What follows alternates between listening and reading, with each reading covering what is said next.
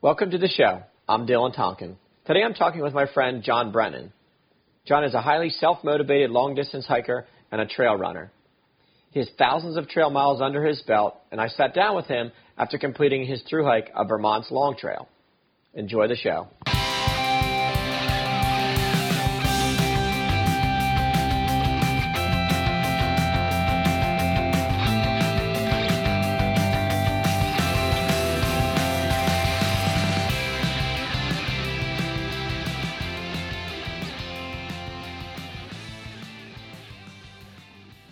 I'm sitting here with the Mark Twain con- look-alike contest winner of 2018. Uh, I met John Brennan.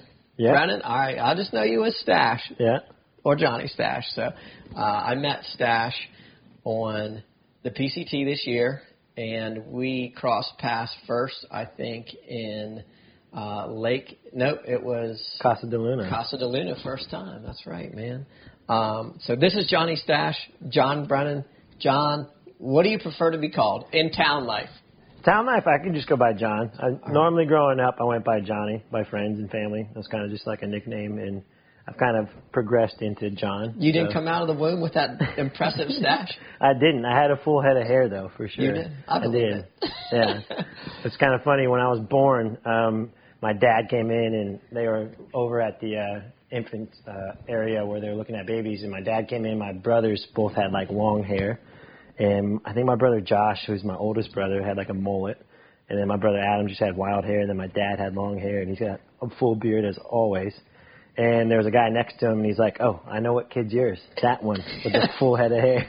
that dude over there with the mop on his head. So yeah, we crossed paths early. Uh, definitely wanted to hike together. Didn't end up getting to hike together until the last state. We hiked coming out of well Oregon and Washington. Um, we hiked several hundred miles, six hundred together, something. Yeah, I think it was just over like 600, almost Nice. 700. Nice. So uh, obviously, he was a class of 2018 successful through hiker. Congratulations. Was, Thank you. It was a pleasure hiking with you. It was so good. Uh, but he's got a pretty lengthy resume besides the PCT. Uh, you were you just got off the long trail five days ago, Um, four days ago. four days ago. Yep. So he came down on his he's on his way back down to Florida and stopped to see me and hang out and catch up and eat a big old tray of lasagna, which we Destroyed all of it. Yep. destroyed it. Yeah. Um, so he just got off the long trail. You've also done the Colorado Trail, I've done the Colorado Trail. What year was that? 2016. 2016. Okay, that was when I was on the AT. So you were crushing out west, and I should have been out west. Yeah. Out Uh, west, out west hiking is pretty nice. out west hiking is different. It is beautiful. Yeah. Um, and you also did. Did you do the JMT?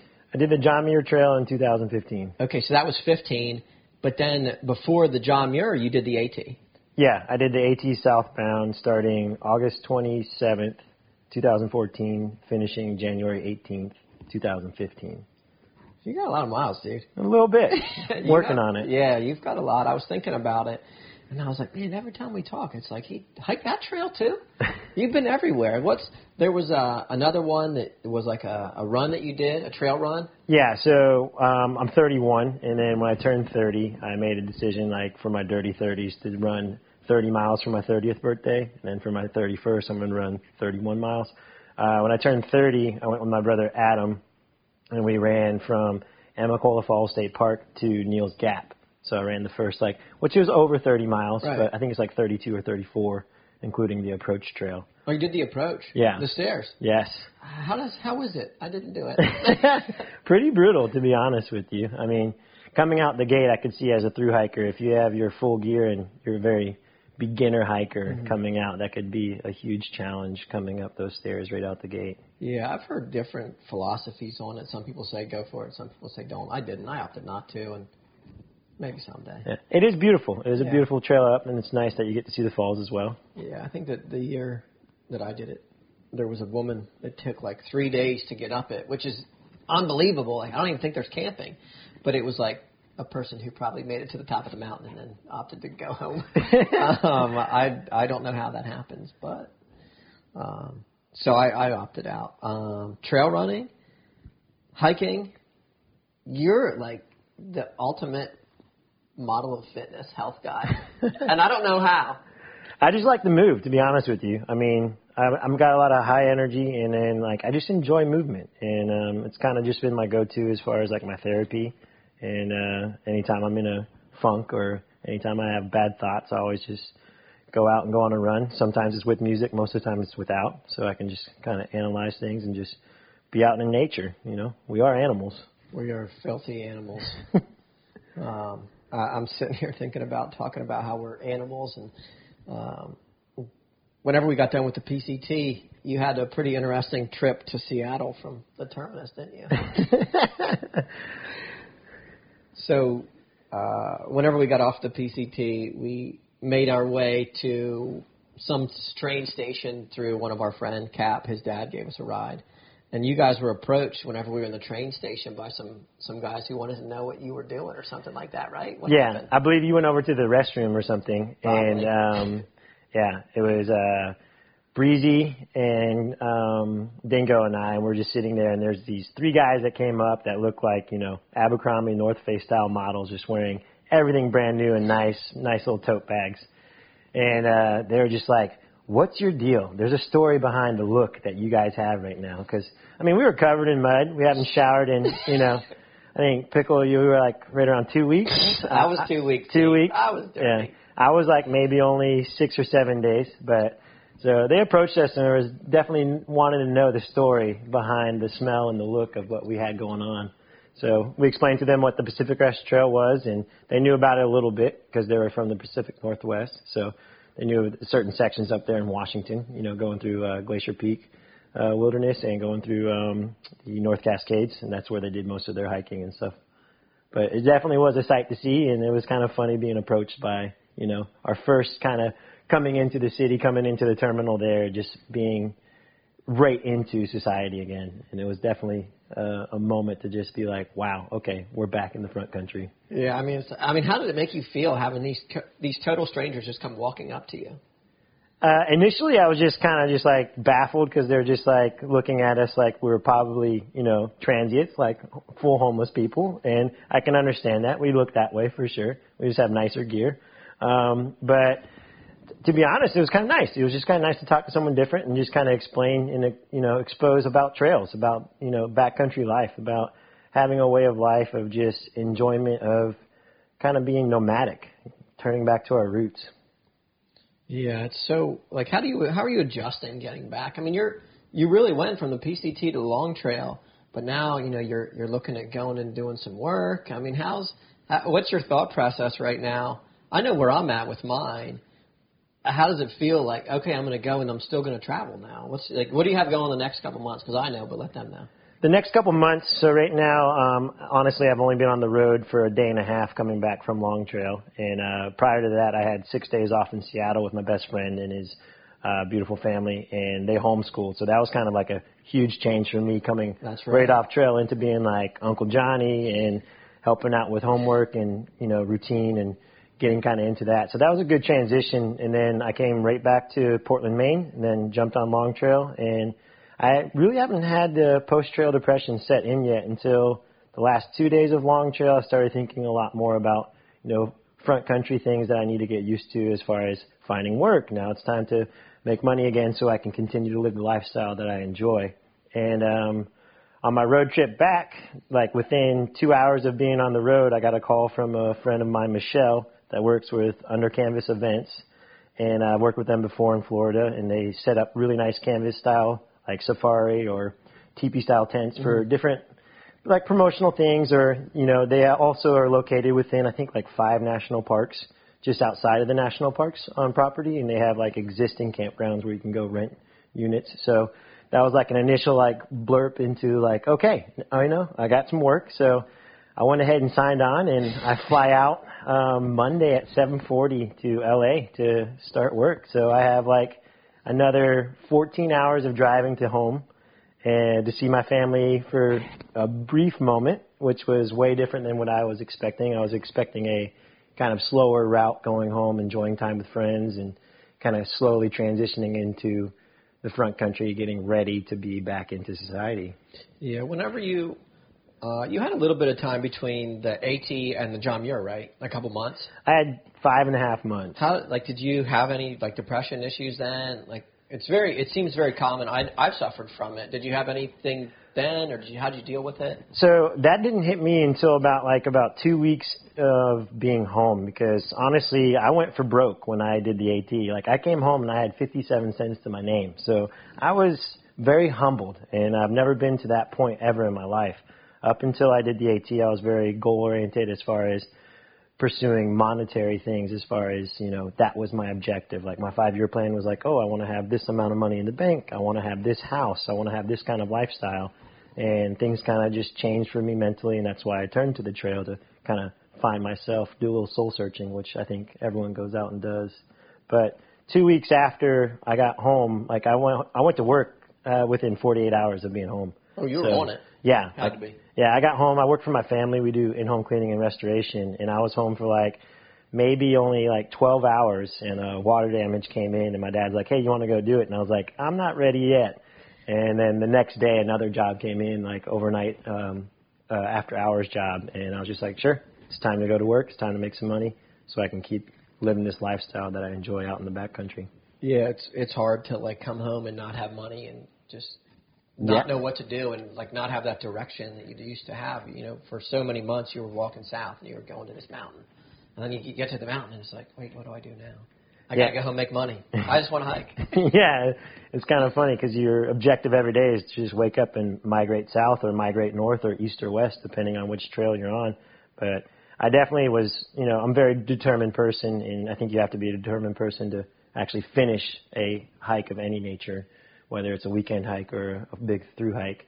So as soon as I got home, I knew I was just like, okay, I haven't had my car on the road. I don't have any money. Well, I had 57 cents to my name, so I was living with my folks, you know, sleeping on the couch, uh, which some through hikers do. You know, you bum around for a little bit, or you have the ability and blessings from friends to give you, you know, pay it forward and just let you hang out with them until you get back on the ground. So initially, I just said, hey, I got to go back to work, and I got into that mindset. And then about two weeks in, after working, you know, standard days, anywhere from 10, 12 hour days, just was like, wow, okay, like I'm back in it. Now I'm here working. And it's like, okay, keep the mind on right. We're good. We're fine. And then I had a lot of thoughts where I was just thinking about trail. Like, I just want to be back out there. Just want to be back out. And my time clock is sunrise to sunset. And I'm going to see a lot of things in between. Yeah, it's so hard to adjust back and stay motivated. I don't know how I don't know how other people do it, and I, it's something I definitely need to work on. Is staying motivated once I get home, because I it's so easy to not be motivated. I don't I don't know if I need smaller goals or bigger goals. Do you like what what do you do? I, you you got it figured out. I don't.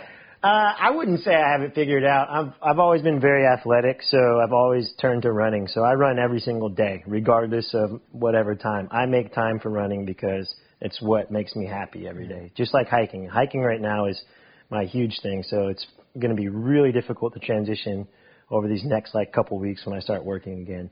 Um, but I always turn to running, and I always just know that I'm going to be able to when the end of the day is done, as far as whatever work I'm doing or wherever I'm at, you can always go outside. You can always run. You always figure out what you need to do to help you, uh, you know, get that mental fortitude back to a state to where you're just like, okay, everything's calm. You're all right. But I think having goals as far as like if you're wanting to be a distance hiker or if you enjoy just being outside, whether you know whatever it be, like hunting, fishing, uh, you have those little goals like, oh, I'm just going to do a weekend trip. You know, I'll do a weekend trip in two months from now. So you start setting things up smaller that way. And then I really don't think about monetary things that much. I know you need money to live life for sure. I mean, like without it, we can't be existing here in this, this society nowadays.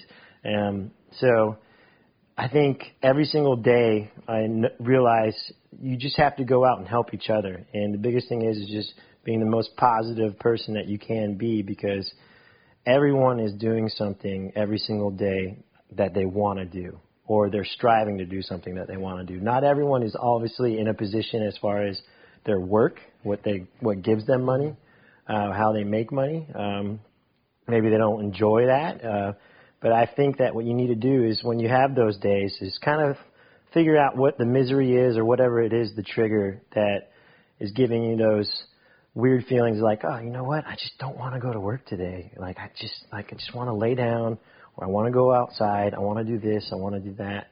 And um, you got to fall in love with the misery of the things that bring you the monetary ability to do the things you truly enjoy. You're like you. It almost seems like you're a lifestyle design guy. Like you work to live, not live to work. Like you are all about the weekends.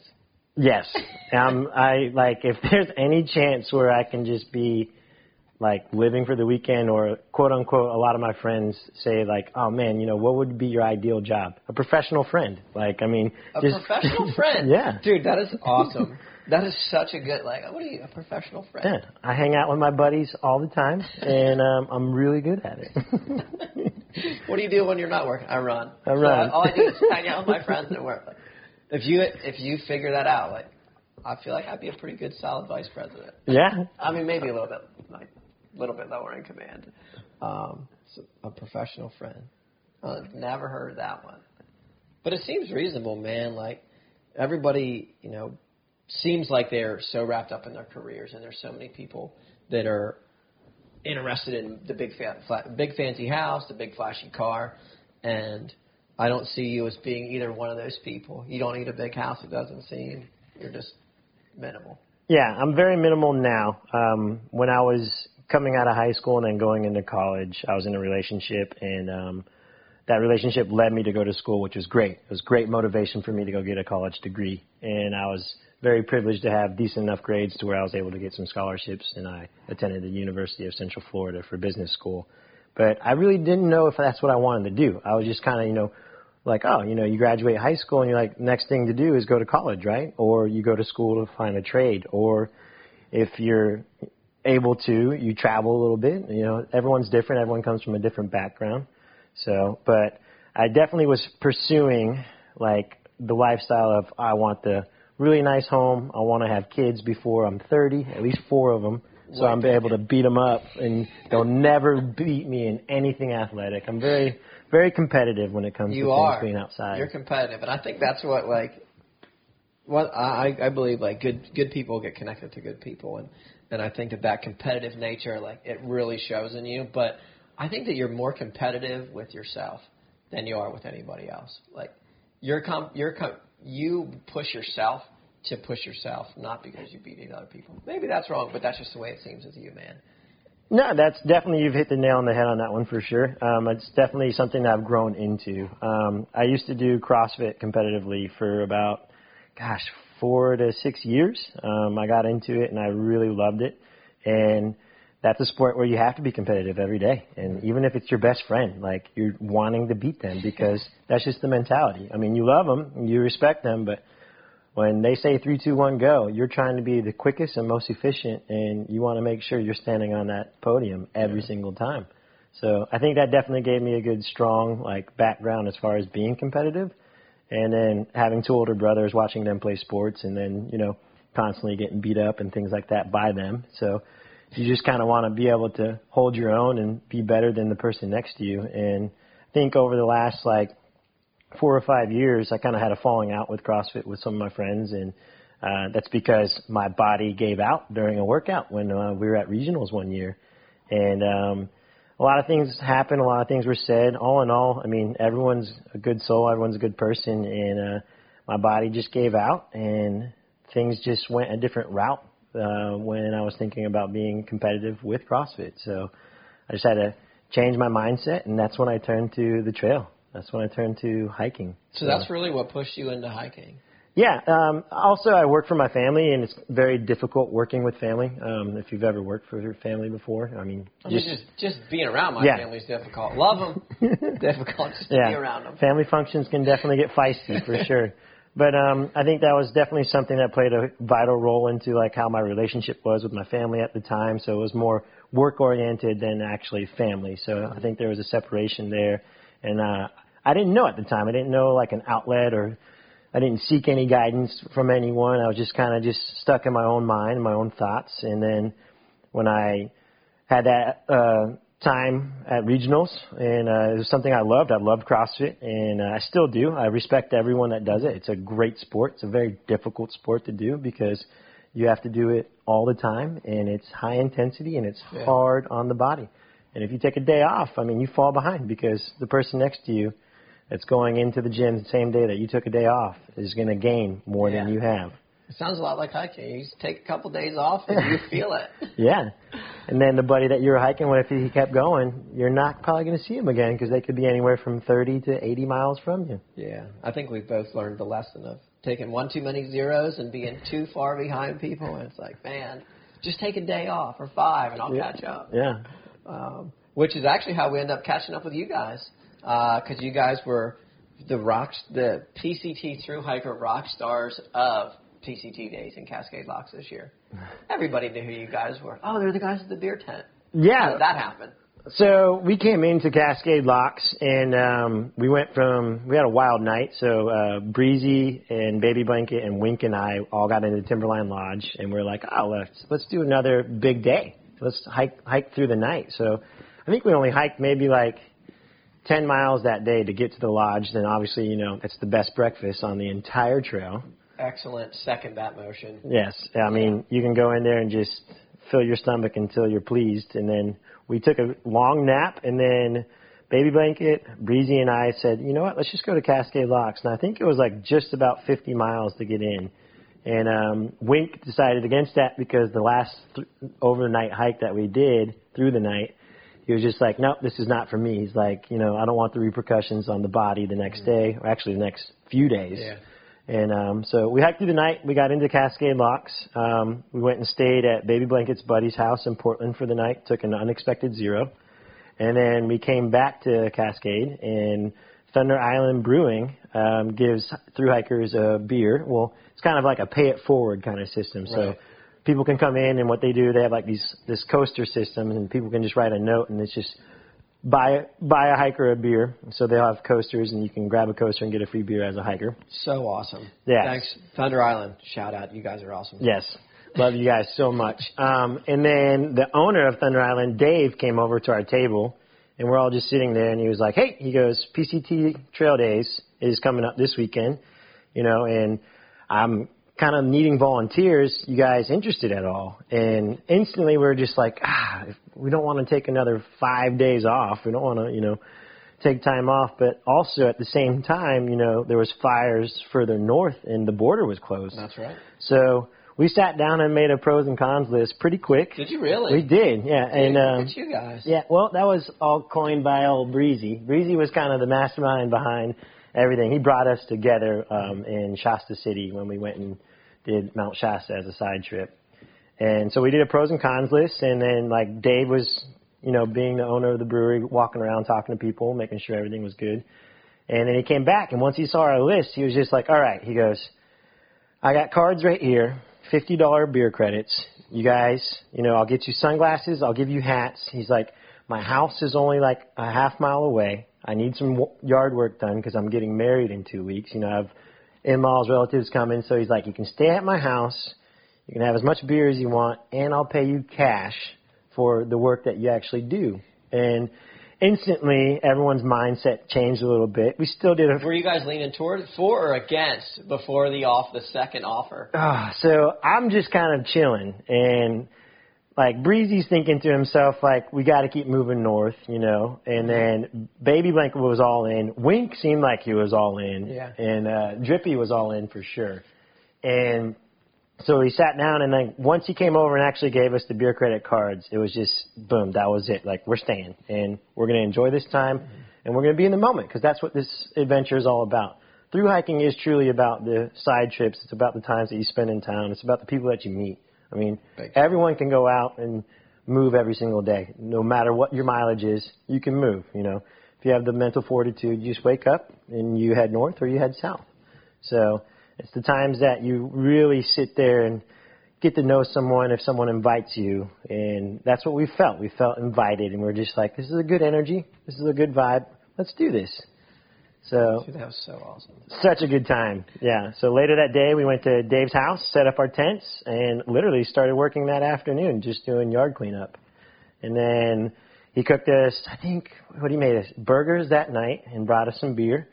And then the next day we woke up and he explained what he wanted done at the house. And then um, later that evening, he like showed us how to like tap kegs, and he got a kegerator going in the basement of the house, and he said, "Okay, the next three days when you're working in the yard, drink as much beer as you like while you work. Just make sure if you're actually working, log your hours, you know." And then if I need some work down at the brewery or, you know, when we're setting up for trail days, you know, Yeah. I'll give you guys a text and just walk on down. So awesome, man. Such That a was- good time.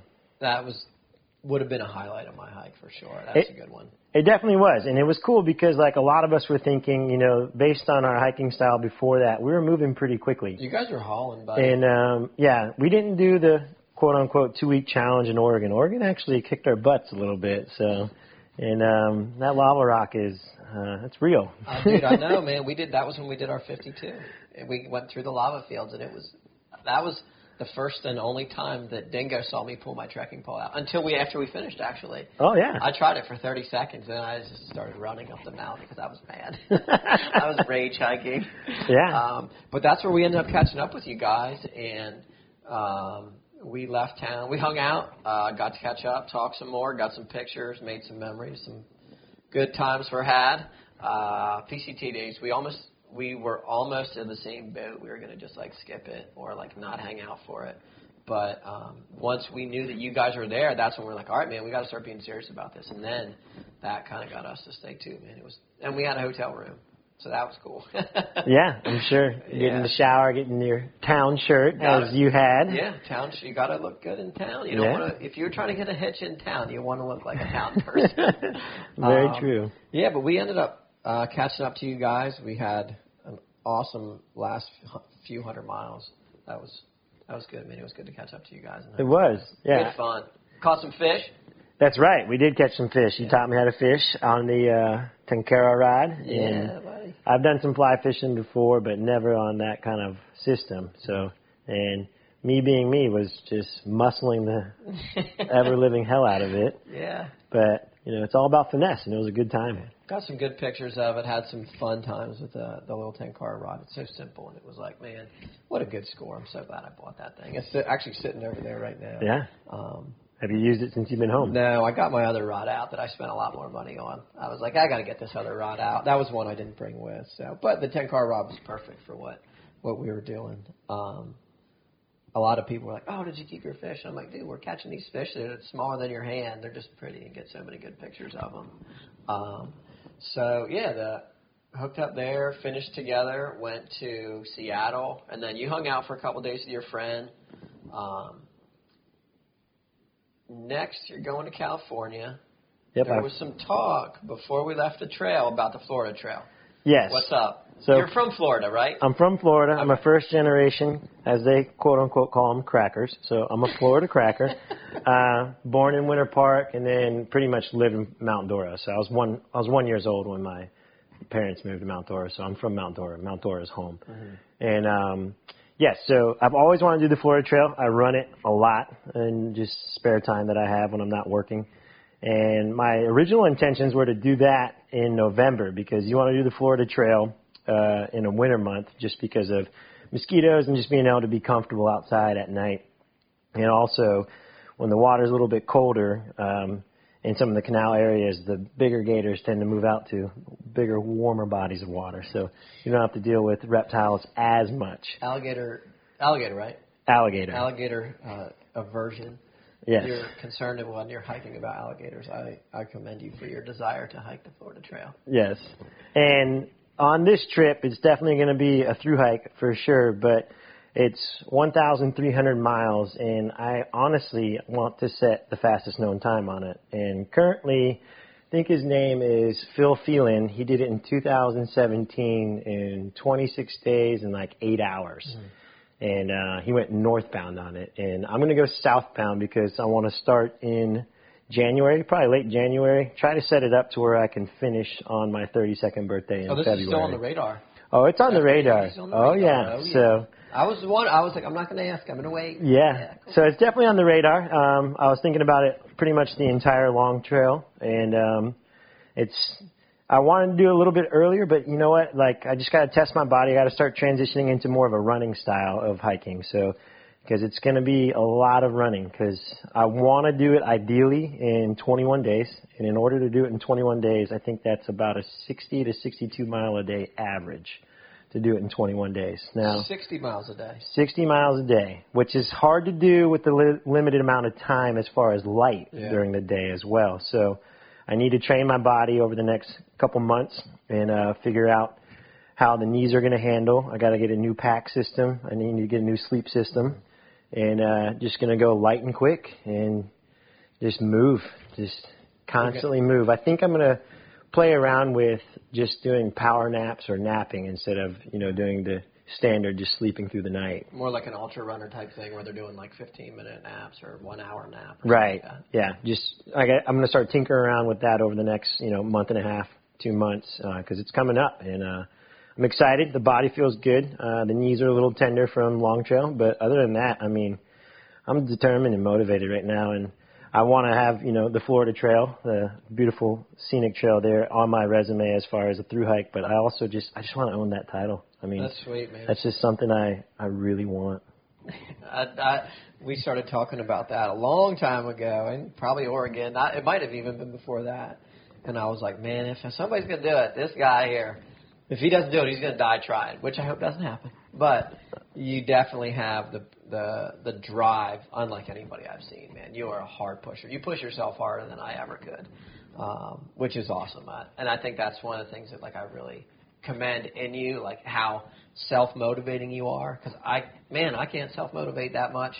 There's certain things that are just like I'm gung ho, but your your desire to push yourself in hiking is, you'll do it. I'm Well- not, you'll, I'm not sweating it. I hope you're not. You're gonna sweat. Oh, I'm but don't- sweating. Don't, be sweating. I'm it. sweating right now thinking about it. It kind of just makes me want to get out there. But Have, have you done any ultras or anything like that, or the longest I've ever run is just 50 miles straight. So I was training with a buddy, and uh, he was training for a 100 miler, and um, we just went out. That was on the actual PCT towards uh, like San Diego area, and that was many years ago. But um, I've never really done a full ultra signed up, but I've done lots of marathons, lots of half marathons, and can't tell you how many, you know, 5Ks, 10Ks, and stuff like that. I tend to take running kind of competitively, and uh, it's great because it's individually too. I mean, you can go out with a group of, you know, 4,000 people running a 5K, and obviously you're going to have those lightning quick guys that are going to finish in 15 minutes, and then, you know, you finish wherever you finish. But I've definitely tried to push the limit as far as being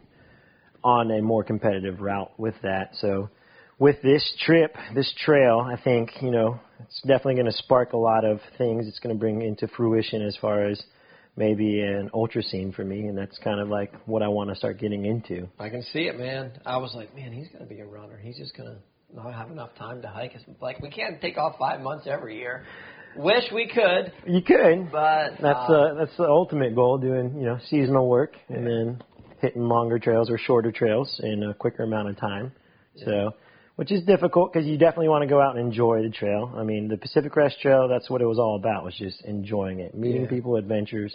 Uh, we still did really well as far as timing, and um, I take that compliment with you saying that I'm very, you know, dedicated and determined and a quick hiker. But I'll never forget when we had a two and a half mile climb going into old Trout Lake, and old Pickle took off, and you you went up that climb that? fairly quickly. Trout Lake. What were we doing? When we were going into Trout Lake, you were, we were. Uh, Dingo, you and I took a break. I think we took like a little snack break or something. We were at a water source Uh-huh.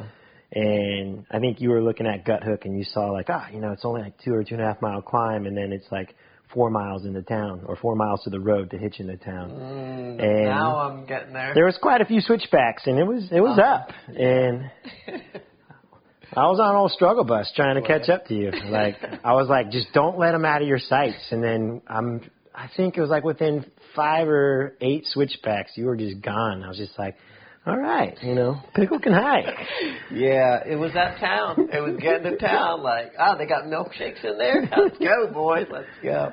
Uh, that's funny. I would, I definitely would have not even thought about that. Um, that was early whenever we were hiking together too. That's yeah, because we met up. I think that was probably the first or second day uh, once we started hiking together because there was that Trail Magic, which I don't remember, you know, the name of the couple that put that on, but that's when we caught up to you and you were fishing that day, which slowed you down a little bit to hit the Trail Magic, and then we caught you at the Trail Magic because you and Dingo were gonna try to push on to catch Cap, and then Breezy and I showed up, and then you gave big hugs, and it was a good moment. Very, Very good. very good, overwhelming moment. It's always good when you catch up with someone, see someone, even if you haven't seen them for like 24 hours or mm-hmm. 48 hours. But the last time we saw you was Trail Days, so it'd been like I think two or three, no, two days. So we're trying to catch up to y'all because you know we want to kind of grow our trail family and Yeah, have a good time all the way to the border. Yeah, it's it's interesting. You talk about like not seeing somebody for two days, and it's one thing that I love is how you know we hadn't seen each other trail days since uh, the desert, Tehachapi or whatever, wherever it was. Uh, yeah, it was Tehachapi last I time hadn't I saw seen you. you in fifteen hundred miles. Right. And it's like you see somebody, and it's like you never know who's coming into camp next, or you never know who you're going to see next. And there's there's so many times, and just to like catch up with somebody face to face. Like you can text each other and stuff, but it's not like the same. Like you got to be face to face. Give each other a big hug. Yeah, you got to feel that connective energy. I mean, it's just it's such a good feeling when you see someone that just uplifts your soul and you just give a solid hug and you just just that interaction. It's just it's a good warm moment. Yeah, it's cool. Like that one picture that I got of you and Wink at the terminus, and it's like I've never heard more "I love yous" and seen more hugs than I have at the end of a long hike. And I come, I come from a long line of huggers, dude. We're huggers, and uh, it's so cool to see that. And then you know it continues every time you see somebody. Like every time I see you or Dingo or Cap or whoever, my buddies from the AT, everybody gets a big hug, and it's like, dude, my brother's here. Like these, these, these are my homies here. It's so good. Yeah, it's family. You know, Yeah. you create that bond. Um, do you feel like you? Uh, we didn't really talk a lot about you. We talked about some really good stories on your on your Sobo AT hike. Do you have like anybody that was like that same type of, you know, bond or going southbound is so foreign to me, and I'm just curious if there's like the same or similar bonds that you meet, or they're just there's not that many people, or how like how was the AT compared to the PCT that in that way? In in that way, I mean, the AT, I wanted a solitude hike, and it, I was working at a summer camp up there in Maine, and uh, just ended up that I left a little bit later than the majority of southbounders. But I had a trail, I had two different trail families out there, and the connection was just different. Um, I didn't have that, you know, warm, fuzzy feeling. Like I did have good connections with friends for sure. Uh, don't get me wrong, but everyone was just kind of on that we got to get south because weather's going to start getting cold and it's going to be harder and harder to hike each day and we're going to lose time because of daylight savings time. So I mean, less time in the day means you know you got to can't take as long of breaks. But I didn't really have any like warm fuzzy feelings or those moments where like you would run into someone that you hadn't seen in a while because there was just very few southbounders. I think total that year um, for southbounders on the AT was only like 272 that finished, and I think there was just roughly over 300 that Wow. attempted. Wow, So it was- very sparse. Very sparse, and but it was a good turnover too, as far as turnout rate and finishing rate. Because I mean, northbound, I don't know, was it like one in four is the statistic, or I, don't, I think that might have changed by now.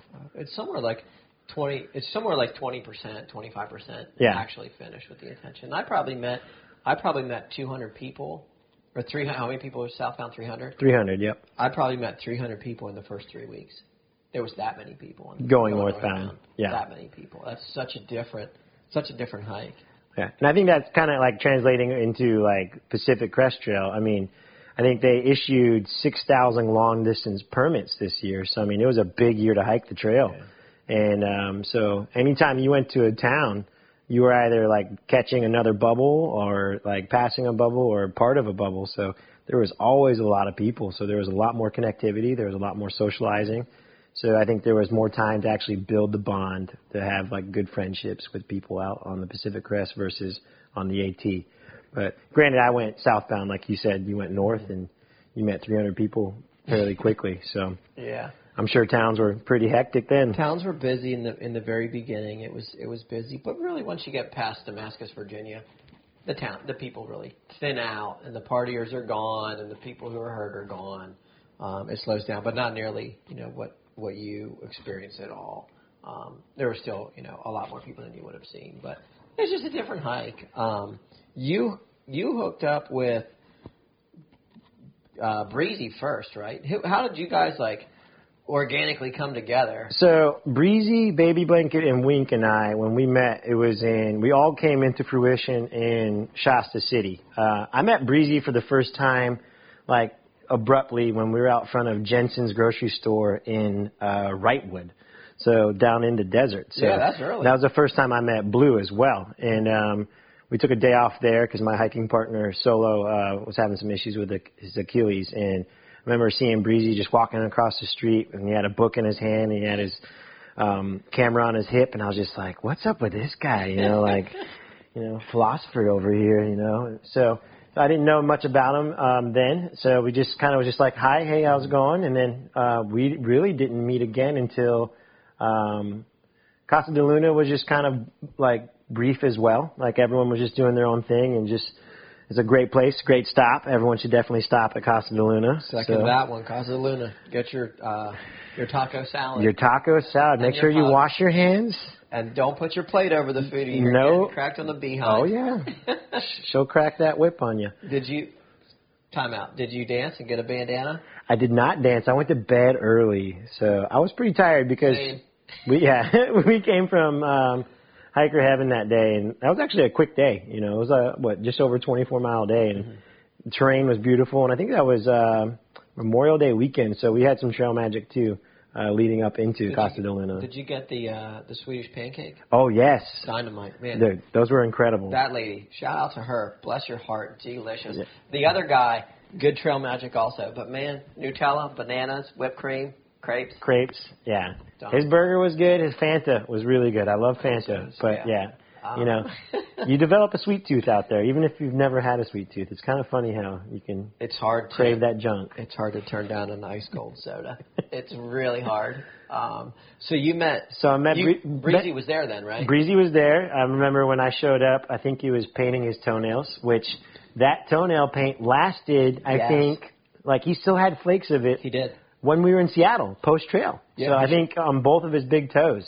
So that's some good nail polish The there. question would be if is it still there?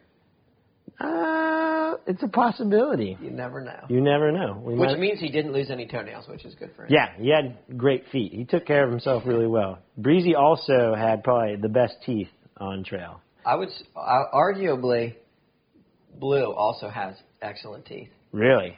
Yeah. Was she a flosser? She was a very bright white smile. That- It's just how hey, I don't know, but she did not carry what Breezy did. Yeah, Breezy, I think once we hit uh, Bend, Oregon, that's when he got his bump box and he was just like, you know what? This is it. Guys, I'm taking my electric toothbrush. So more power to him. I mean, I love it. I mean, he did have the brightest smile out of the Shady Shasta boys. For sure. So, but um, I met Baby Blanket coming out of Scissors Crossing. He actually gave me my name, uh, Johnny Stache, because I had a buff on. Because when you're in the South and you're in the desert, it's hot. And I had big sunglasses on, like I was working for a landscaping company. My buff on, and all he could really see was my mustache. And uh, we had a hitch out together. And he looks at me and he's like, "What's your name, man?" And I was like, "My name's Johnny." And he was just like, "Johnny Stache. I'll see you later." And he's like, "That's not like a singer." He's like, "It's an action figure." Wow, that's cool. I didn't know that that uh, that Baby gave you that one. Yeah. that's cool. Dude, giving people trail names is fun. yeah, it's it's a great time. But yeah, and then we all came together. Uh, I saw met Wink for the very first time at Sonora Pass when he came out from Kennedy Meadows North with Breezy, and they both were doing the Joe Dirt Challenge, which Breezy and Wink came together. And I never even heard of this thing. What? Where did this come from? so I guess Breezy Breezy's a mastermind, and when they he was thinking about it for a few days leading into uh, Kennedy Meadows North, like there's got to be some kind of like fun challenge. Like there's the 24 24 24 challenge where you do 24 beers, 24 miles within 24 hours. And he was just like, you know, that's kind of absurd. You know, that's a lot of weight. You know, and then that's also, you know, you're not enjoying the trail. You're going to be intoxicated the whole time, if not dehydrated. So you got to pick your section. You might perish. Yeah, you might perish. So he came up with a Joe Dirt challenge, which was you had to buy a 12 pack of beer for twelve dollars or less. Initially, it was ten bucks, but it was kind of hard to do that. So. 12 pack, so dollar a beer or less, and then you had to have at least 75% of your box of your, your beer exposed on your pack. So anyone that was playing the Joe Dirt Challenge or in the Joe Dirt Challenge uh, anything's fair game. So the objective is to have the most pristine box, the cleanest cans, like no blemishes. And you normally would pick like, you know, a resupply to where it'd be like two days, uh, ideally, three days pushing it, you know, as far as carrying, you know, your beer that far. But you'd have to definitely ask Breezy for like the detailed notes. But I know that you had to gift one of your beers away, Mm. uh, but you have to get your can back, and you carry your cans, obviously, the entire Oh, I time. thought it was like a give it out thing. no, Oh, oh, you gotta no. like you have to carry your finish it. Right. Yeah. So you gift the beer away. So like I could gift you a beer, you drink the beer, and then you give me the can back. You know, and then you just hope that you're going to be kind enough that you just got gifted a beer that you're not going to put a blemish on I the can. I was thinking that. Immediately went there. Yeah. I was like, I would just smash it. Yeah, anyone could. and um, so I met them coming out of Sonora Pass doing that, and it was just him and Wink that did it. So, and like you could, you know, rip people's boxes, do whatever you wanted with others' boxes, and then you could also repair your box. You could use glue, you could use tape. You know, you could be creative. You know, anything's fair game. So. They were the first that did it coming out of Sonora Pass. That was the first time I met Wink, and uh, it's kind of crazy because Wink started the same day as me, April 23rd, Earth Day, and he started two hours after me, and we didn't meet until Sonora Pass, which was just over a month, month and a half in on the trail. Really? Yeah, so Same day. Same day. Dude, you guys started the same day, finished the same day. Yes. That's so cool. Yeah. So Man, I didn't realize, I didn't know that. yeah, I didn't realize that you guys started the same day. That's interesting. Yeah. Started the same day, finished the same day, and then um, I'll never forget like after we got together in Shasta and we became the Shady Shasta Boys, because Breezy texted Wink, which him and Wink have been hiking together for quite a while. And then Baby Blanket and I have been hiking together off and on. And uh, Baby Blanket did a lot of other side trails. He did the Tahoe Rim Trail uh, while out there, and Really? then he also, you know, went and saw a lot of friends. So like he would hike super fast to go see friends in different areas of California, um, and then get back on trail.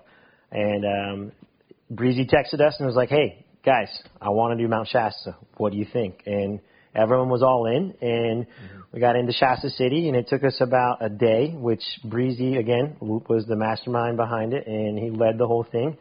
And it was, the biggest thing was just getting the hitch out there, like trying to find someone that would drive us out there. I think it was like a 45 minute drive one way. Oh, it's that far? Yeah. I mean, because you can see the top of, I mean, Shasta City is in the shadow of Mount Shasta. Oh yeah, I mean we were looking at Mount Shasta for a good probably 200 miles Yeah. before we even got to Can't her. miss it. Yeah, so it's a majestic mountain. It's a beautiful summit that we did, and uh, we finally got to the point where Breezy went into one of the outfitters there and just kind of raised his voice really loud and was like, "Hey, who would like to make a quick hundred dollars? We're trying to get to the base of Mount Shasta, and we just need a drop off and a pickup."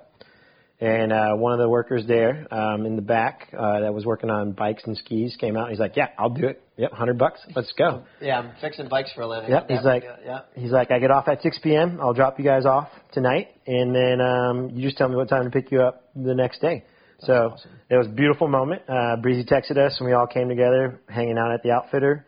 Went out at 6 p.m. that night. Got to the trailhead about 7:15, and hiked up. I think it was like two miles or so up to the water source, and then we made base camp there. Oh, you did. Nice. Yep. So we got to the first water source, the only water source going up um, Shasta from that route, and um, we got up at I believe it was like 2:30 that morning, and then departed at 3 a.m. and reached the summit by 7:20.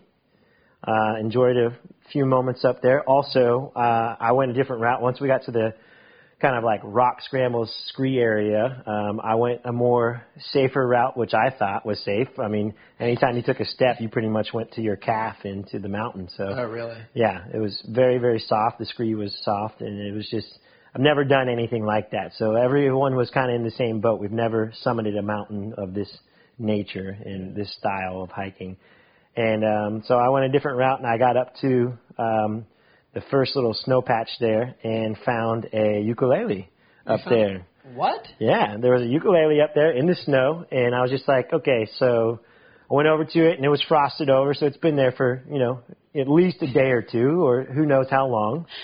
And I was just like, gosh, like this is kind of crazy. And Wink, being the musical genius that he is, I was like, Wink, dude, we're gonna have to play. You're gonna have to play a tune once we You owe us hit, now. you hit the summit. So he tuned it up, and then we got up to the summit. He played a little tune, and we were trying to release the spirit of the Lemurians that we heard about on the mountain. Uh, apparently, there's Lemurians that live up there that live within the mountain, and there's apparently a portal somewhere. There's a door or a portal on the, some part of the mountain that you can enter and go into a third world. But we Did weren't able to try that? we were trying. We were hoping the ukulele was going to, you know, release the Like- spirits a little bit more, give us a little bit more connectivity to the mountain. But nothing, uh, nothing came about of it. Nice people in Shasta, in Shasta City. Nice people. A little bit weird. Yeah, beautiful place. And then descended the mountain, got back off the mountain by I think it was like 11:40. So I mean, execution was perfect. It was a flawless summit, and uh, it was a beautiful moment. And that's when we all started hiking together. And that was Baby Blanket, Breezy, Wink, and I. And then we coined ourselves the Shady Shasta Boys because at that point, Northern California was hot. I mean, there was times where I thought it was worse than the desert in Southern California because it was just It was so bad. warm and a lot of people like would see our names in the trail registries like Shady Shasta Boys. Like, why why are they calling themselves Shady? It's because we were hiking for shade. That's good, man. But, yeah, I was like, I wonder why they call themselves Shady Shasta Boys. Yeah. Dude, we were definitely hiking for the shade. It was so. Oh man, NorCal was brutal. It was, was- brutal. It was beautiful as well. was probably the worst part. Yeah, the smoke started hitting. Um, gosh, like in Lassen, you smelled it a little bit. Lassen's like definitely when it was really really hot. Um, what is that? Hat Creek Rim. That day was Rim. that was a brutal day. I think it was like 104 that day. Did you get Trail Magic there? three times? So like At Hat Creek Rim? yeah. Did you get Coppertown? Coppertone. The milkshake or the root beer float guy? No, did not get the root beer float guy. Coppertone hanging out at like at the end, like there was that Trail Magic in the middle. With Yep. The coolers and Well, the coolers. Yep. Past there, there was the water on the left that you got out of that black like container. Yes. Yep. It was a dirt road right there. He was chilling there with root beer floats. Nice. Not bragging, but kind of bragging. Yeah. So good. I'm glad- Coppertone's a good dude, man. Nice. I'm glad you had that moment. yeah, I didn't. I didn't summit or summit Shasta. That was pretty cool. And I remember because you guys were obviously ahead at that point, but I remembered seeing uh, Breezy post the picture, and I think it's you and Wink, isn't it? It's like a sunrise. The sunrise picture. photo. Yes. dude. Ha- hat tip to Breezy, man! Yeah. What a great photo. Like, it's nice whenever you hike with somebody who's such a good photographer because you get so many good pictures of yourself.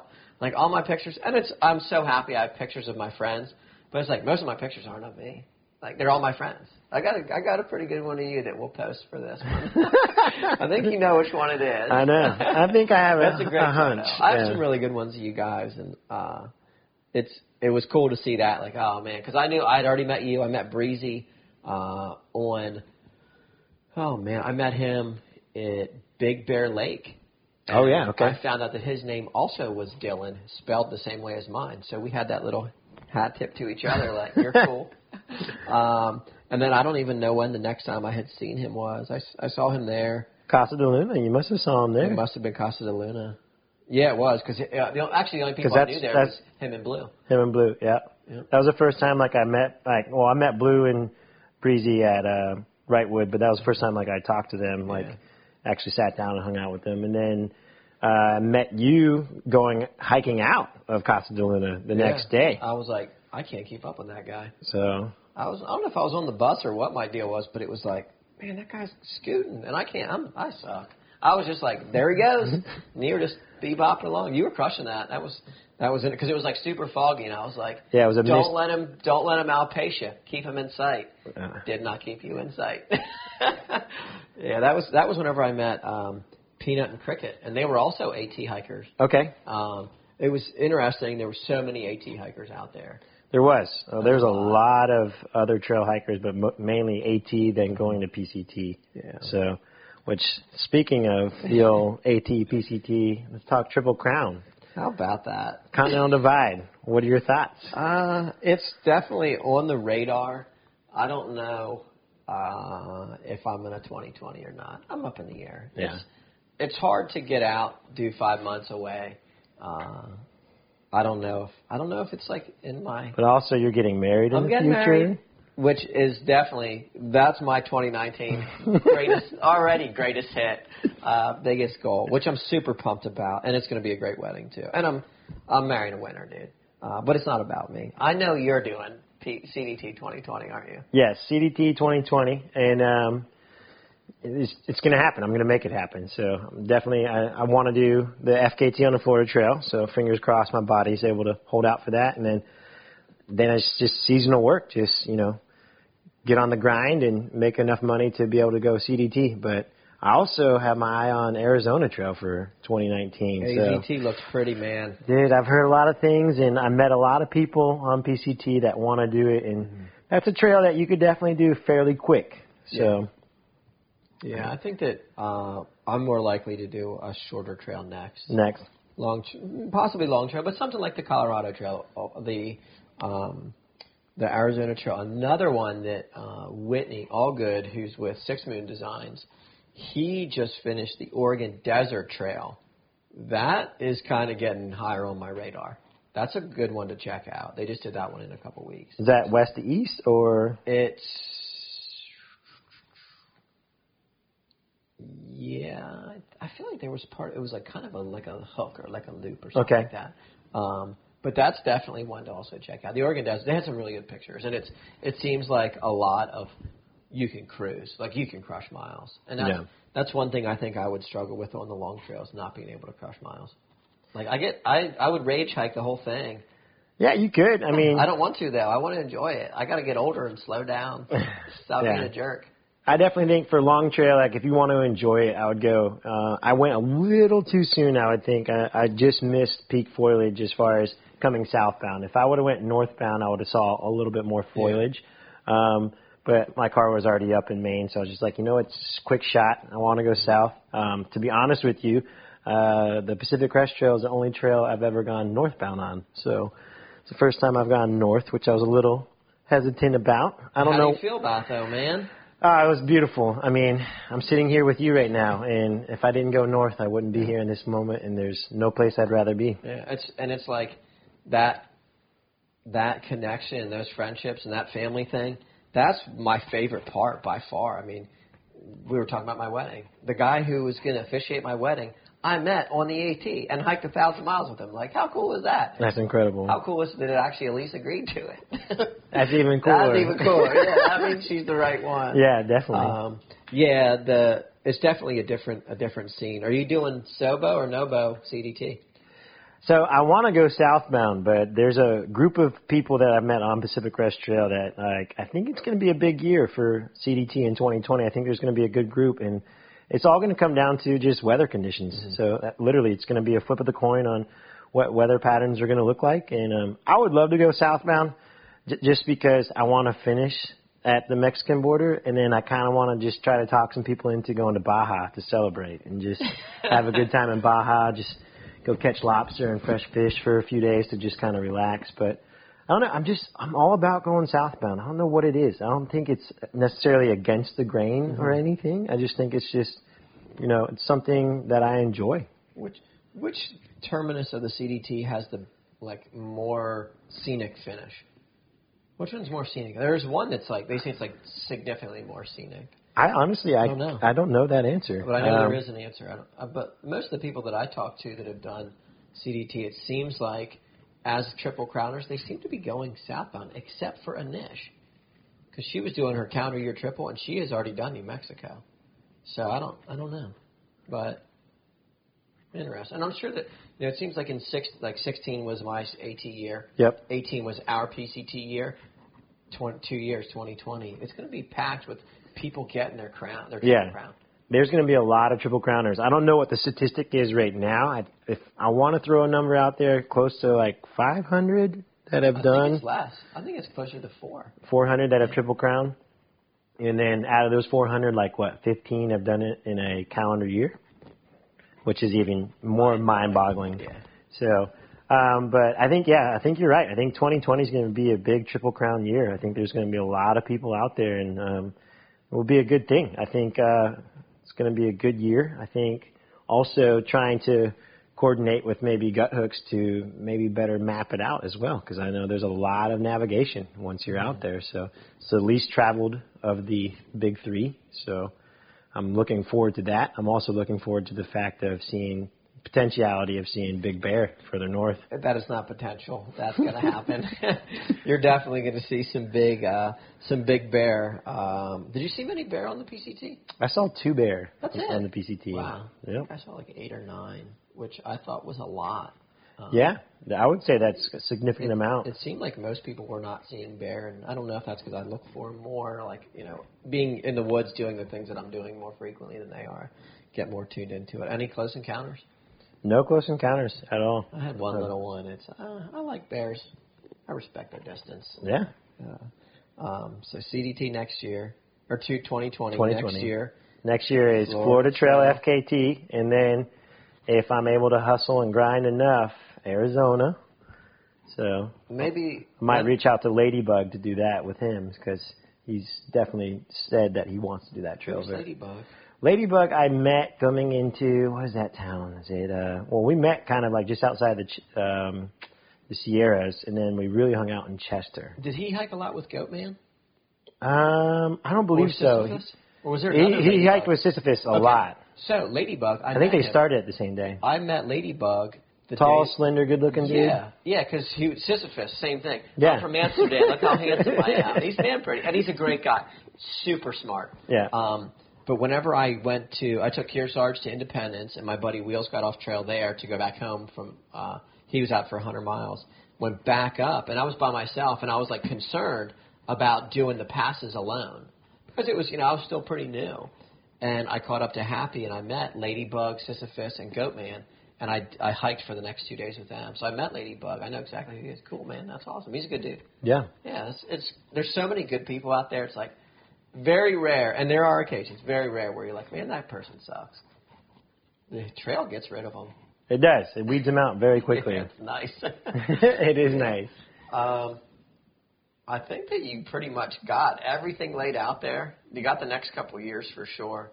Um, how uh, how do you think that you're going to change your hiking style, or more really your gear? Because you carry some stuff. I, I started getting a heavier pack towards the end, but you you were not ultralight in my opinion. No, You by any means. Yeah. Yeah, I think when I started PCT, my base weight was, gosh, probably 12, 14 pounds, Mm-hmm. you know. I mean, but I'm a very frugal person. So, I mean, I've had my Big Agnes SL Rabbit 1. I bought that four years ago. And it's kind of funny how I purchased that. My brother texted me, and I got it from backcountry.com. And my brother sent me a text with a screenshot, and he goes, "Dude, is this a good price for this tent?" I think it was like 120 bucks, and it normally runs for like 350. Uh, I bought it, and then I texted him the next morning, and I was like, "Yeah, great." And he goes, "Cool, I'm gonna try to buy it." And he goes, "They're sold out," and I was like, "Well, I bought it last night." Oh man, so that's he, good. yeah, he was pretty upset with me. But I've had that tent for, gosh, I did um, the Colorado Trail with it. I did the Tahoe Rim Trail with it. I've done the Art Loeb Trail with it twice, um, and then PCT. So You got your dollars worth. Yeah. Twenty bucks, dude. 120 bucks, and I still have it. I carried it on the long trail, which I shouldn't have carried it, but you definitely want security. Uh, you never know when bad weather can happen. So, I mean, on the long trail, you can hike shelter to shelter, but which I did, and uh, which is a blessing because anytime it's wet, which I had six days of rain uh, out of 13. Uh, it was nice to be able to get into, you know, at least a three wall structure, a lot of times a four wall structure, and be able to dry off and be nice and cozy and warm. The the huts are different on the long trail than the AT. Um, so the AT, obviously, you know, uh, the last 104 miles, if you're going south or north, uh, they coincide, so they have very similar. But there's a lot of four-walled um, huts up there, and That's then pretty sweet. Yep. Uh, I think there's a total of like 10 or 12 maintained by the Green Mountain uh, Club. So, and they have caretakers, so it's like a five dollar fee to stay there, and because they're maintaining the privy, they're maintaining the actual hut, they're maintaining trails around there, and uh, there was a lot of trail maintenance up there this year up on uh, Mount Mansfield. Lots of great trail maintenance, and um, everyone doing a great job out there. So, thank you, Green Mountain Trail Club. So, it's a really good organization. So, if you ever find yourself in a pickle with uh, wanting to do something different, definitely go branch out and go out for a season, see if you like it. Yeah, it's pretty cool, like to see and and every time I would go past somebody maintaining trails, like thank you, thank them a hundred times, and um, giving guys like I would like pull snacks out of my my backpack and like give them to them and just you know there's a lot of those people are volunteers. Like we had some people who were paid on the PCT, but man, just un, undying gratitude for everything they do. I I commend them and I, I everybody appreciates it, man. Yeah, I second it. I mean, it, we wouldn't be able to do the trail if it wasn't for them. No. So uh, the two longest trails you've done, the AT and the PCT, if you were to pick uh, one week on each trail, what section would you do? Um, one week. I would love to go back to Washington and go into Goat, Goat Rock Wilderness because I would love like I know we walked through there together and we had a little socked in weather and we also had some fire closures that brought upon us some alternates that were a little on the hard side. Um, that was a, a very difficult day for pickle. that was I did not have. I was very close to a trail NBD nervous breakdown. Uh, I was very close. Uh, I had to get back in my own head. Uh, but that the pictures I've seen, I probably would second that with Goat Rocks, just because we didn't get a good, you know, the good views. Yeah, and then as far as the section on the AT, I would go do the whites because when I went through the whites, I had like the first day into the white or second day into the whites, going up to Mount Madison was a beautiful clear day, and uh, I was just beat up from uh, what's that the Wildcat section and um, Tough Mountain. Tough mountain, tough, tough mountain. Either way you go, Coming down, even coming down into Pinkham Notch, Ugh. tough, yeah, vertical. yeah, straight down. If there's any moisture whatsoever, I mean, you're not even going to move like maybe half a mile an hour, so because you're just going to be real cautious that you're not falling. Um, and when I went over Mount Washington, it was just like I think 75 mile an hour winds and just socked in, and then Franconia Ridge, which is one of the most beautiful areas um, in the whites. I was also I had rain and sleet, so I definitely think that I would go back and do the whites for like a one weeker. That's so cool. That's uh, the exact same thing I had people ask me last night. What was the best part of the AT? I'm like, hands down, no questions asked. White Mountains, any stretch in there, just beautiful. And, and we had great weather coming through the whites, and it was just the most beautiful section. It was awesome, and I, I, that's why I made myself go back in 2017 because it's so good. And I would definitely do it again. Next time, I'm gonna stay in the huts. Yeah, Totally, I'm spending that coin, man. Yeah, that's I'll- a that's a pricey uh pricey night. So like Yeah. 120 bucks, but it's beautiful. The hut system up there, maintained by the AMC, is just great. So great organization, and it's those huts are done well. They are choice, man. That's some luxury accommodations. Did you get any food in the, the huts? I did. I did some work for food, and then um, I had two work for stays when I went through. So when I went into the White Mountains, I only carried one day of food because I knew that I was going to be able to either because they have soup that you buy. Yep. So I think soup like the first bowl is like two or three bucks, and then e- each additional bowl is a dollar. So on a wet Money. wet day, I mean, soup is a great thing. So Dry and warm. just bring a few packs of tuna, you know, and then you'll That's be a good- okay. uh, see, we didn't do that. We carried a ton of food, which was foolish on our behalf. I mean, we ate everything, and we still ate at the hut. oh yeah. Um, no, that's that was good planning. I think that uh, some people did a better job of minimizing the amount of food they were carrying than I always did. It was like, oh, you planned ahead for that. That was smart. Yeah, but when I did the AT, I mean, that was my first time ever hiking a long distance trail. Other than that, my oldest brother Josh took me out, and I've done pretty much most of Georgia with him. We'd go do sections on the AT. That's kind of like my spur into getting out and hiking. So I thank him a lot for that. And um, but on the AT, when I started, I think my pack, I had a Aether like uh, Osprey Aether 70 uh, liter pack, and I was about I want to say like 60 pounds when I when I started. buddy. I was, but I was a bigger boy. I mean, I was doing CrossFit for about six years, so I thought to myself, you know, like I'm gonna make this a workout. So, and it was also helped me too because I planned that trip out to a T with my mail drop. So I was carrying seven days of food at a time, which is outrageous. That's a heavy pack. Yeah, so I think just my food weight alone was close to man, probably 14 pounds. Yeah. But, How did um, you like doing resupply? Because you did resupply, uh, in town resupply on the PCT. How did you like that versus the mail drops I would 100% recommend just doing in-town resupplies. On on any trail? on I think on any trail just because I was unless I mean if you're like on a real tight budget and you want to just have you know your boxes shipped to strict you diet. strict diet or a strict diet yeah there's a lot of things that could come into play but um I really enjoyed the fact that I was able to go into a town and be like you know what I want to eat this this time because I'm sick of peanut butter. I'm sick of oatmeal. You know, so I'm gonna switch to Pop Tarts, or I'm gonna do this if you're gonna go that route, or you know, if you have enough money, you're carrying out avocados, you're carrying out fresh vegetables. You know, so uh, for the AT, I think I spent a close like approximation of eight months planning that trip. For the PCT, I bought Guthooks two days before I flew out to San Diego, and You bought your plane ticket, then bought Guthook. yeah, pretty much. And then I jumped on, and I knew that like I was like, you know what, I could probably make it to Julian in three days. I'll just carry three days of food out out of the go, and um, gosh, it was just the best thing because I didn't have to really worry about my boxes getting to town before the post office closed Saturday at noon, or some of the smaller towns out there. Post office hours were weird. You know, They were terrible. They were- Post offices were terrible. Yeah. I, I'd do another. There's another podcast where I talk because I on the PCT I did resupplies. I did the opposite of what you did. AT I bought in town. PCT I did resupply boxes, and I talk about uh, how hard it is. And the one thing that I would change the most, to uh, spoiler alert, the one thing I would change the most is I would use less mail bo- uh, post offices to pick up my packages and more hospitals. more hostels, yeah, Yeah, because they're open suck. constantly. Yeah. hours are terrible. Right.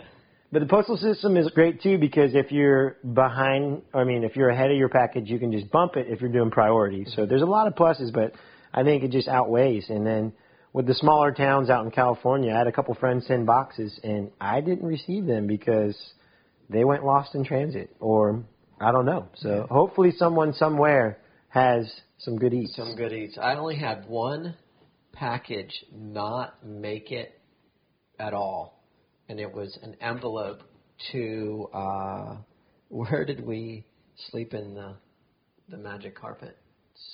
Snoqualmie. Snoqualmie. Oh yeah. It was the gas station there. There was a small envelope of some dry flies that my brother had tied That's right. for fishing. That was the only box that did not make it. That was unaccounted for. That was the only, which was, and I probably had 25 boxes. Wow, that's not bad. Yeah, that's a pretty good. And it was an. env- I was like, dude, why'd you put it in an envelope, man? Yeah. Free, free flies. He was upset. I was upset. We're both over it. So um, that's interesting that you you're on the resupply in town, and I think that uh, your determination and your self control in a grocery store is greater than mine. Yeah, the biggest thing I would say, like when you're go- when you're doing resupply in town, is to eat first before you go resupply. Never go into the grocery store on an empty stomach because you're going to impulse buy everything. You're gonna end up like what Pickle did and eat honey buns and ramen noodles for 2,189 miles. that was AT. That was AT. It was terrible. But uh, I learned my lesson, and now I'm, I'm getting it. I'm getting it down pat. So, uh, is there anything else you want to talk about? Man, we talked about a lot. We did. I, I think. I- we talked about even more before we sat down and recorded. It was so good. This is awesome, man. Yeah, it was a great moment. I appreciate you having me on, and know I look forward to talking to you again once I have that FKT down. I'm looking forward to watching. So, the best and only place to catch up with you online is Instagram, right? Instagram. What's your Instagram handle? Uh, I believe it's turbo underscore stache. That's I what mine that's is what right now. So we are committed to Turbo Stache. If For you the- change it, nobody's ever going to be able to find you again. Yeah, uh, we'll, we'll look it out. It used to just be my name, uh, Brennan underscore John underscore um, P. Brennan John Patrick Brennan. Uh, but I turned, I changed it at Oh, Snoqualmie when we were in the Magic Tunnel. Af- really? Yeah, I so didn't know that. So may have had one too many beverages at the Dru Bru Brewery. So if you go through, great brewery, a little Highly rec- pricey. highly recommended. Highly recommended. Just don't stay there all day because you'll change your name in the middle of the night. If you do stay there all day, only drink three beers like me. Yes. yes, Uh, you made but it was you made a lot of smart choices. I there. got some good pictures from there too that I have yet to edit. Uh, I have some really good ones of you and Dingo, and I got some really good ones of Wig too. Um, and I got one of a dog that was less than excited to have a chin scratch from Breezy. It was like, Oh, that was that big dog. it was the black one that was under the table that the brewer's wife had. Oh yeah. And he was just like, dude, don't touch me. And Breezy's like, I'm drunk. I'm going to pet the dog. so, um, all right, well, we got a um, uh, FKT coming up. We got 2020. We're going to see you on the CDT and possibly on the Arizona Trail. You've got uh, close to 4,500 miles plus or minus in the next two years coming up. In the next two years, yeah, that's Dope. that's about right. Yep. So good, man. And that'll that'll put you up in the Ten thousand that'll range. put you in the five figures, buddy. Yeah. That's that's awesome, man. It was it was cool to to meet you, hike with you, and finally sit down again. This will not be the last time that we sit down together. Hopefully, next time I see you in the fall of next year, we'll be able to get a quick little FKT recap. Oh yes, for sure. For sure, man. I look forward to it. This was good, man. Uh, thanks for coming. Uh, we'll get you out of here and get you back down to Florida to your family. So thanks, man. I appreciate it. Thank you. Thanks for listening to the show. This episode was so good for me. Stache and I were kind of talking back and forth during the you know, during Oregon and Washington when we were hiking together, and he was telling me about his plans to do the long trail and then set the FKT on the Florida trail.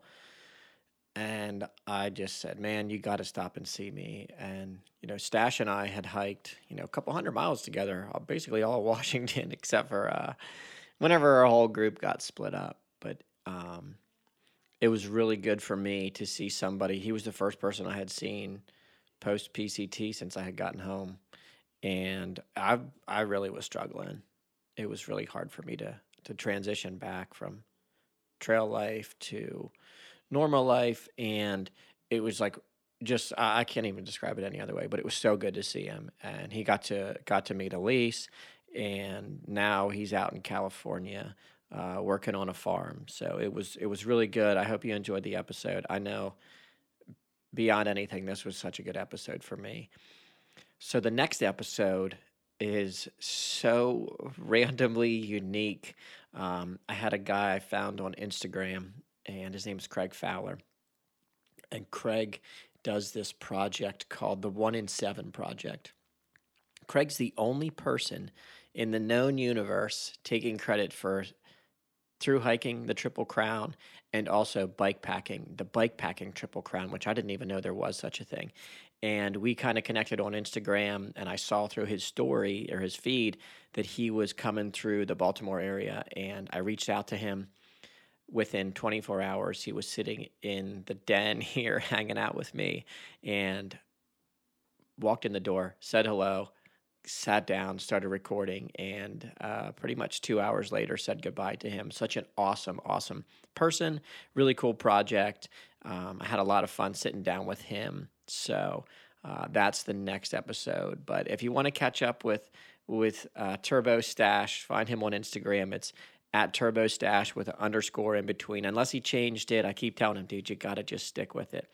Uh, you can find Turbo Stache on Instagram. You can also find me on Instagram at DS Tonkin. Thanks for listening. I really hope that these uh, episodes are continuing to either motivate or inspire you, or at least plant the seed to get you out hiking, biking, fishing, hunting, whatever it is. Um, I've still got more content that I'm trying to play catch up on. But thanks for listening. I appreciate it, guys. Take care.